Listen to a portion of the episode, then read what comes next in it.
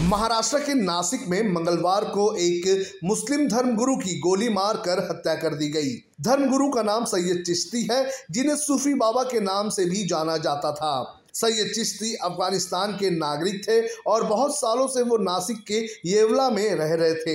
स्थानीय एसपी सचिन पाटिल के मुताबिक चश्मदीदों ने बताया है कि उनके ड्राइवर ने गोली मारकर उनकी हत्या कर दी। इस मामले में पुलिस ने एक को गिरफ़्तार किया है और तीन लोगों को हिरासत में लेकर पूछताछ की जा रही है। जानकारी के अनुसार सैयद चिश्ती अफगानी नागरिक होने की वजह से वो खुद के नाम पर ज़मीन नहीं खरीद सकते थे।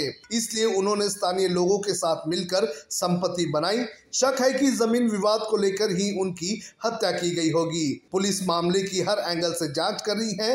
फ़िलहाल पुलिस ने अभी तक किसी भी तरह के धार्मिक एंगल से इनकार किया है। मीडिया रिपोर्ट्स के अनुसार हत्या कस्बे के एमआईडीसी इलाके के एक खुले भूखंड पर हुई। हमलावरों ने उनके सिर पर गोली मार दी, जिसके बाद उनकी मौके पर ही मौत हो गई। हत्या के बाद हमलावर सूफी बाबा की एसयूवी लेकर ही वहाँ से फरार हो गए।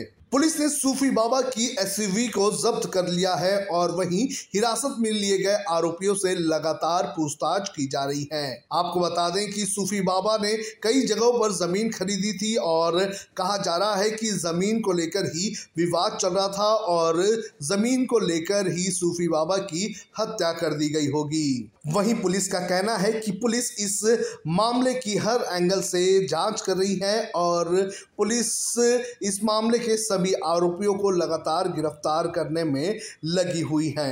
आपको बता दें कि सूफी बाबा की हत्या ऐसे वक्त में की गई है जब देश में नुपुर शर्मा को लेकर कई सारे बाबाओं और मौलवी ने अलग अलग भड़काऊ बयान दिए हैं। ऐसे में सूफी बाबा की मौत को लेकर भी अब कई सारे सवाल उठने लगे हैं।